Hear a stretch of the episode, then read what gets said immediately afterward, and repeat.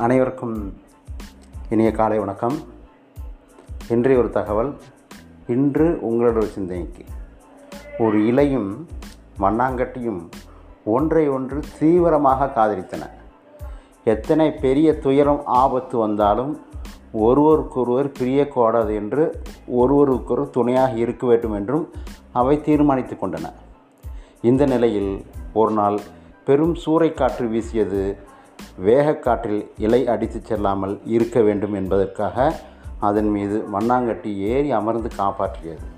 அதேபோல் இன்னொரு நாள் மழை பெய்யத் தொடங்கியது.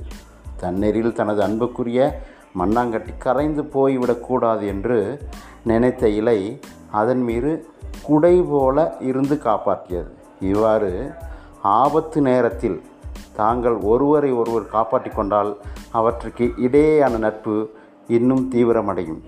இந்த அருமையான கதையின் மூலமாக அனைவரும் ஒருவரோடு ஒருவராக அன்போடும் பாசத்தோடும் இணைப்போடு இருந்தோமானால் இன்றைய பேரிடர் காலமான கொரோனாவை வெல்வோம். வாழ்க வளமுடன்.